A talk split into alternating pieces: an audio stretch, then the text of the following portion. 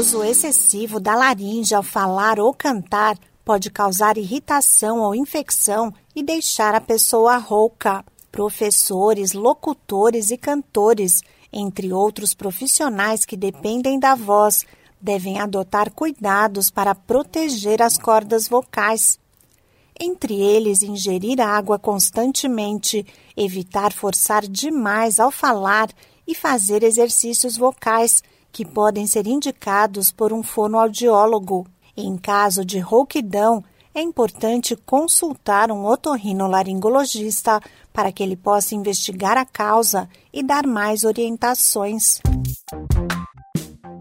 Olá, eu sou a Sig Eichmeier e no Saúde e Bem-Estar de hoje converso com o otorrinolaringologista Cícero Matsuyama sobre o que provoca a disfonia, popularmente chamada de rouquidão. A rouquidão aguda de poucos dias, ele tem basicamente dois tipos de origem.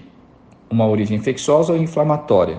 A infecciosa pode ser do resfriado comum até a gripe, e a processos inflamatórios puros podem ser processos alérgicos ou agressivos, de acordo com o que a pessoa inalou.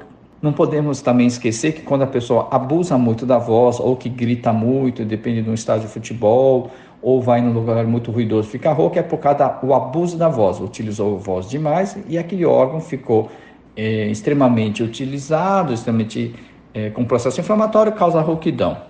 Nesses casos, a utilização de anti-inflamatórios e por vezes até antibióticos nos casos infecciosos, a cura é muito rápida, então de uma semana a pessoa habitualmente evolui muito bem. Quando o quadro não melhora, é importante investigar o motivo. Alerta o médico. O que devemos nos preocupar é quando a, a rouquidão dura acima de três semanas, onde realmente aí a pessoa tem que procurar um médico especialista, um otorrinolaringologista, que durante a consulta ele vai fazer um exame de, através de uma fibra ótica, onde ele poderá visualizar se existe ou não a presença de um tumor.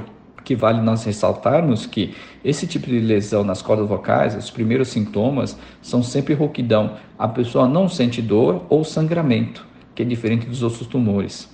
O tumor de laringe, ele quando começa a sangrar ou ter dor, normalmente está em estágio mais avançado. Por isso que vale a pena a ressalva aqui. A precocidade do diagnóstico e, a, e, o tratamento faz com que nós tenhamos um sucesso muito grande com relação à cura desses pacientes. Entre os profissionais da voz, a rouquidão pode ocorrer quando a respiração ocorre principalmente pela boca, por alguma alteração anatômica, entre outros motivos. O ideal é sempre procurar um especialista para receber a orientação adequada. Esse podcast é uma produção da Rádio 2.